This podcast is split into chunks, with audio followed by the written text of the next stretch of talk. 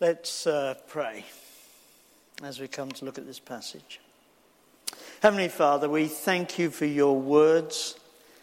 We thank you for Matthew and the other gospel accounts of this Gethsemane experience that Jesus and the disciples had. We pray, Lord, that you would speak to us clearly tonight. We pray that your Spirit would help us to learn what you want to teach us from it. Amen. Well, uh, for the uh, benefit of uh, visitors here, we're in this series in Matthew's Gospel, and the last couple of weeks we've been in Matthew chapter 26. But uh, tonight we're in this particular account uh, within Palm Sunday. And uh, suffering, of course, is a fact of life for humanity. We can't turn, can we, on the news without seeing pictures, something like this, for instance. It takes many forms of suffering throughout the world. Suffering, of course, in itself is not a good thing, but it is a fact of life. We're all going to experience suffering to some extent within our lives. Question is perhaps is how do we deal with it? Does our faith, if we have one, does our relationship with Jesus, if we're followers of Him, help us in any way to come to terms with suffering? Well, within this account, we see Jesus and to a much lesser extent the disciples in a suffering situation. And through it, we can see more of who Jesus is and his response to the agony of this situation through temptation by prayer. Now, as I said, we've been in this, uh, this chapter recently. So I'm going to ask you to do something different tonight. I'm going to ask you to close your eyes and use your imagination to see if you can get into this situation. Because earlier in this chapter of Matthew's Gospel, we've had the record of Jesus being anointed by Mary in the home of Simon the leper, his body being prepared for death and the grave. So picture the scene. We're in this room, in this house of Simon the leper, and Mary is there and she anoints the body of Jesus.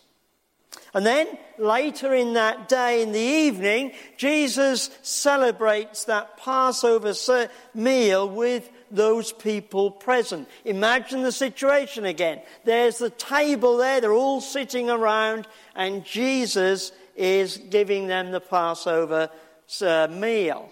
And then he instigates the Lord's Supper at this final Passover meal.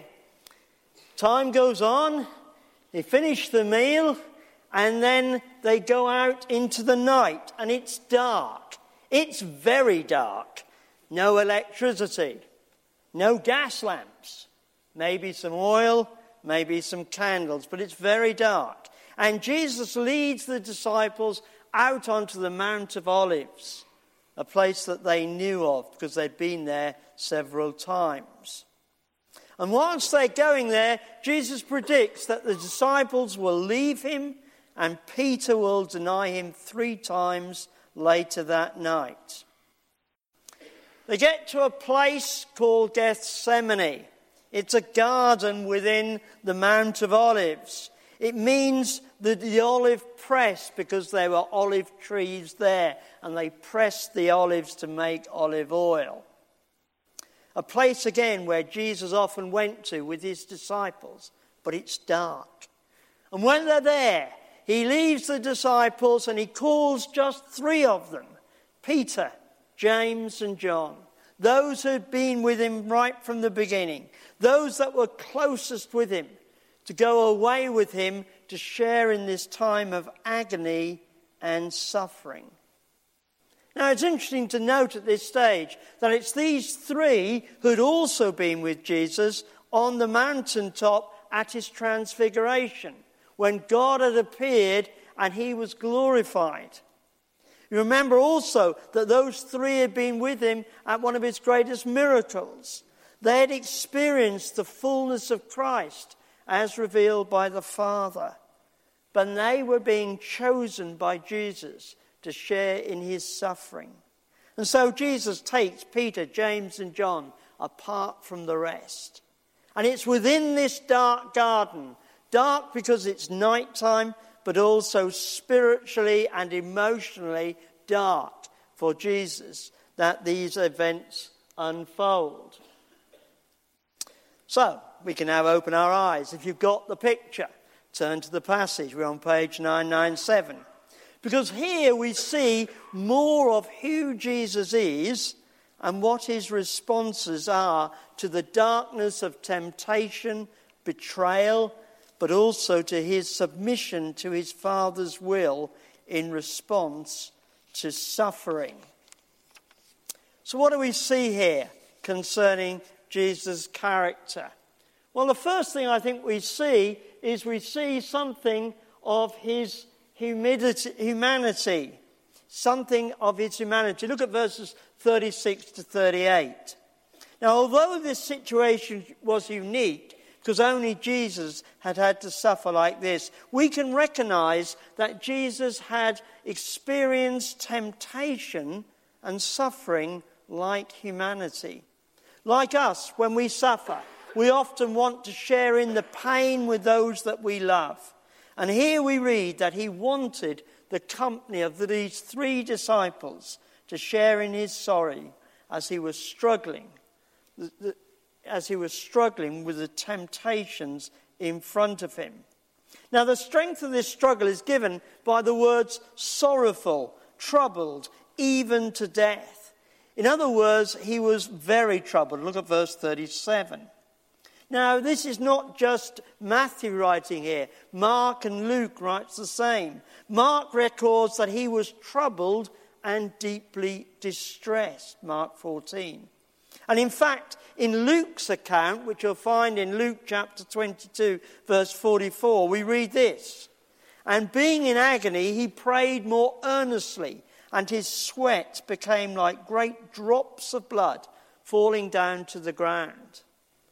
Now, why did Luke write like this? Well, maybe because Luke was a doctor. He gives us an even clearer insight into these struggles. Because Luke states that the, that the struggle that Jesus was undergoing was so severe that it caused him to sweat droplets of blood. Now, as I was looking at this, I hadn't realized, but this is actually a medical condition.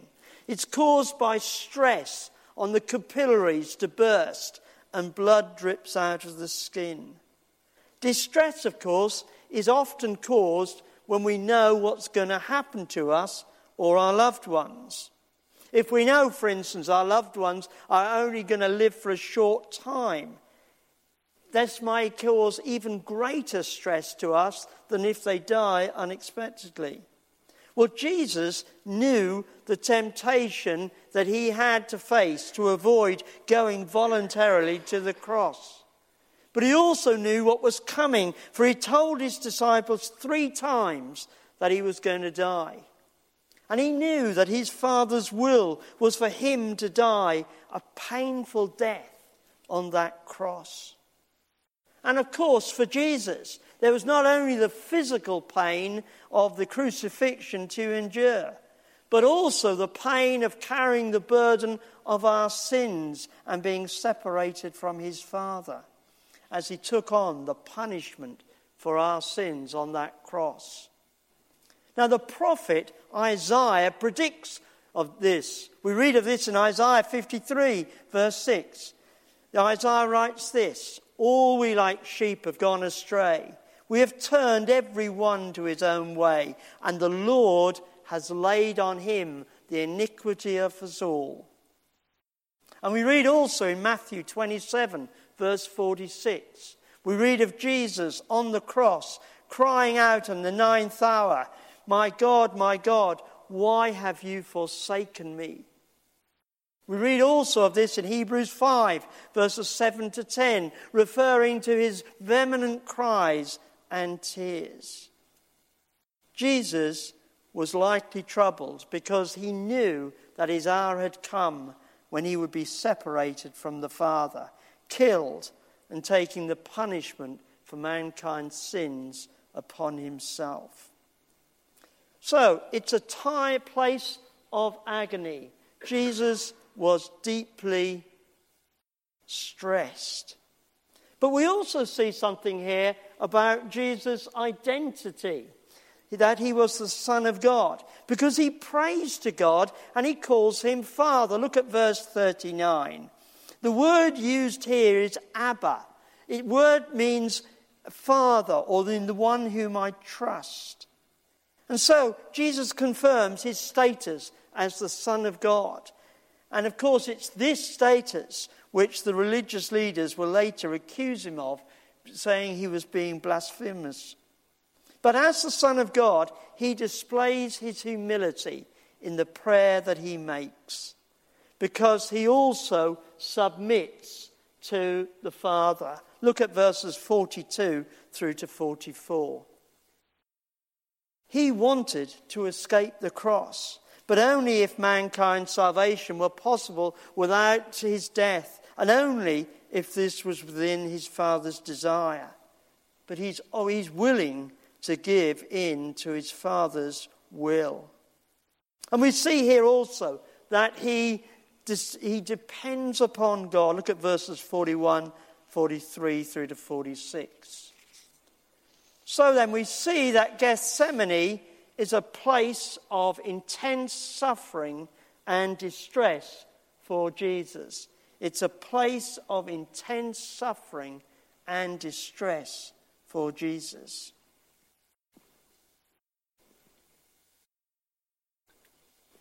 So then, how did Jesus respond to this distress and suffering in this garden? Well, we read that he responded by coming to his Father in prayer. But what prayer? He, because this place was also a place of his strength. We see in his prayers that it was a prayer of agony. It was a prayer of agony.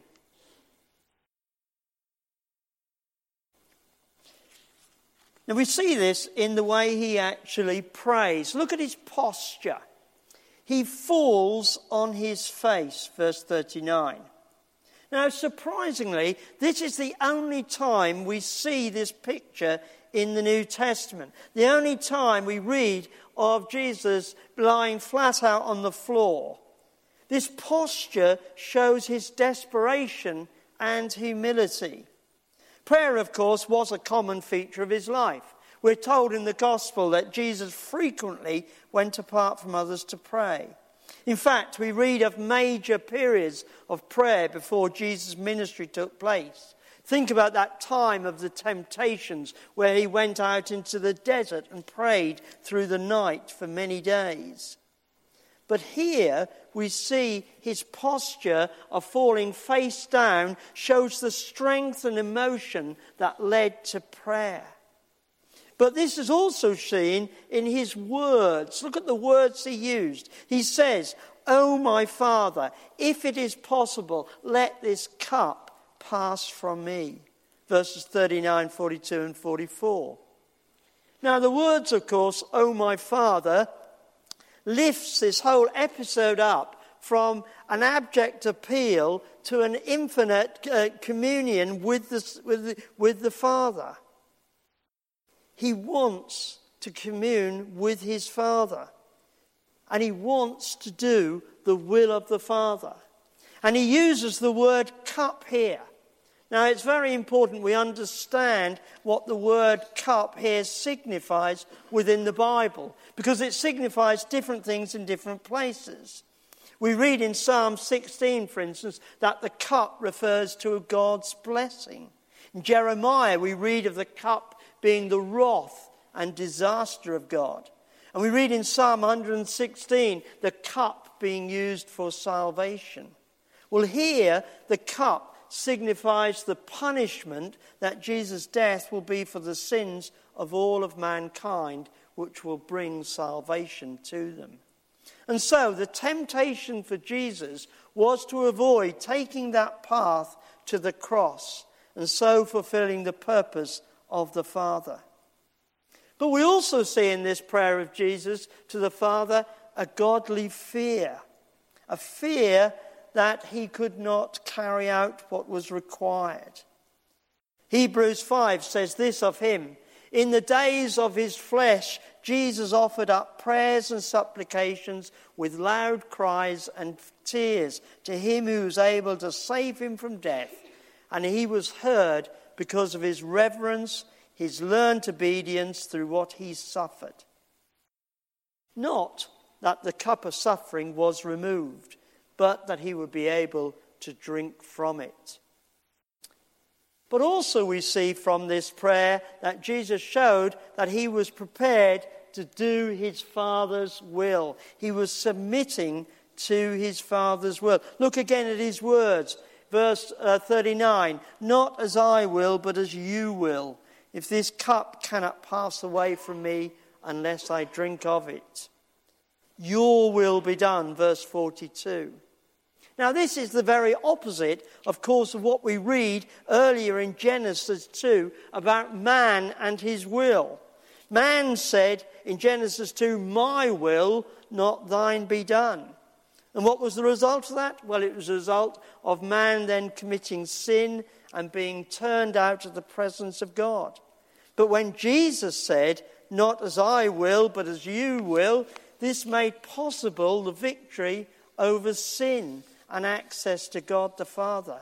And it prepared Jesus to go to the cross. It made it all possible.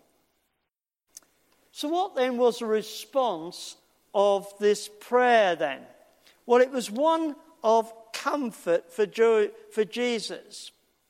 We don't see this in this particular passage, but if you turn to Luke 22, verses 42 to 43, you'll, you, you'll read this. Luke writes this Jesus saying, Father, if you're willing, take this cup from me, yet not my will, but yours be done. And then it goes on to say, An angel from heaven appeared to him and strengthened him. Now, this is not the answer that Jesus had requested let this cup pass from me. But no, God gave him strength from an angel. It reminds me rather of the event which Paul speaks of in 2 Corinthians. If you remember, Paul suffered from the thorn of his flesh. And he asked God to remove that thorn from him. Well, God didn't do so, but he made it possible for him to be living despite the thorn. And it's the same here with Jesus. And but what else did he get? Well, not only did he get comfort from the prayer from the angel, but he was strengthened to go on with the task in hand. So we see in verses 45 through to 47 that Jesus was ready to face that hour at hand. He was ready to meet his betrayer and those that were with him. He was strengthened to do his Father's will. So there we have a bit then about Jesus and his character. What can we say about these three disciples present in the garden?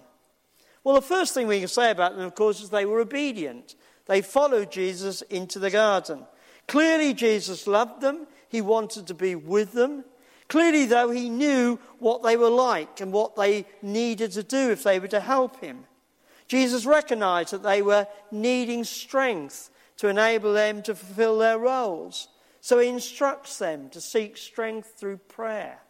They were to pray that they might not enter into temptation. Temptation. What sort of temptation? Well, temptation to deny who Jesus was, to disown him, they were to pray that they might remain vigilant through this period of trial and temptation. And although we read of their failure later in the account, we find that Jesus still loves them, still has a purpose for their lives after his resurrection. And surely this should be a, a clear encouragement to all of us who seek to follow Jesus. He loves us, He's consistent in His love for us. even when we fail to live up to his commands and service. So then, how can we conclude from this dark picture that we've got in front of us tonight? Well, surely we conclude that the Garden of Gethsemane was a place of both suffering and strength. Although this is a unique event, one that is part of God's plan of salvation, we can also see it as a picture of our lives.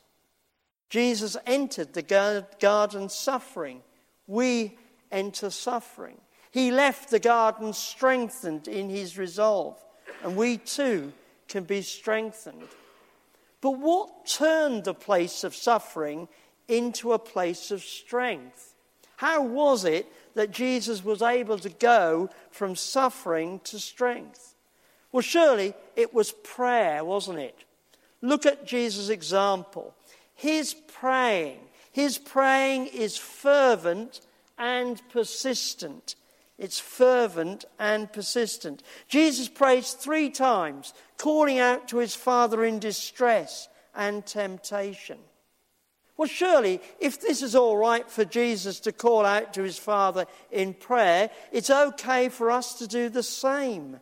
We can call out to God when we're in pain, in distress, or temptation. But note in this prayer, Jesus submits to the will of the Father. He submits to the will of the Father. This is the clue, isn't it, on how we are to pray. Think about the Lord's Prayer that Jesus gave us. Within it, we read, We pray that thy will be done. And so, do we need to submit to the will of the Father so that we are praying to the will of the Father? although we won't always know what this is. But it's also a prayer which strengthens us, prayer that strengthens us, prayer that enables us to face the cup of life, the problems given.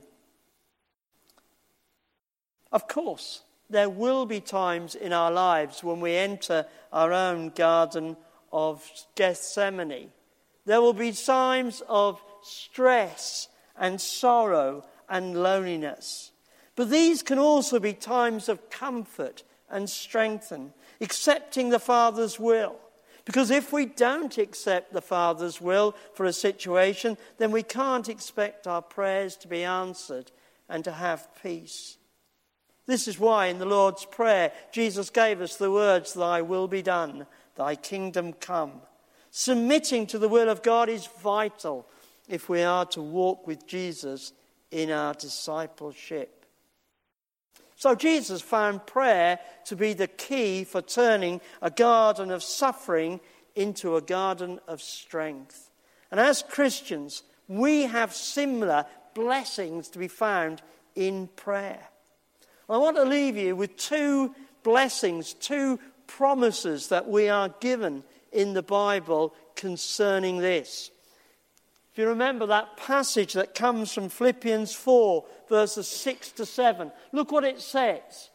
It, the writer Paul writes Be anxious for nothing, but in everything by prayer and supplication, with thanksgiving, let your requests be known to God. And the peace of God, which surpasses all understanding, will guard your hearts and minds through Christ Jesus.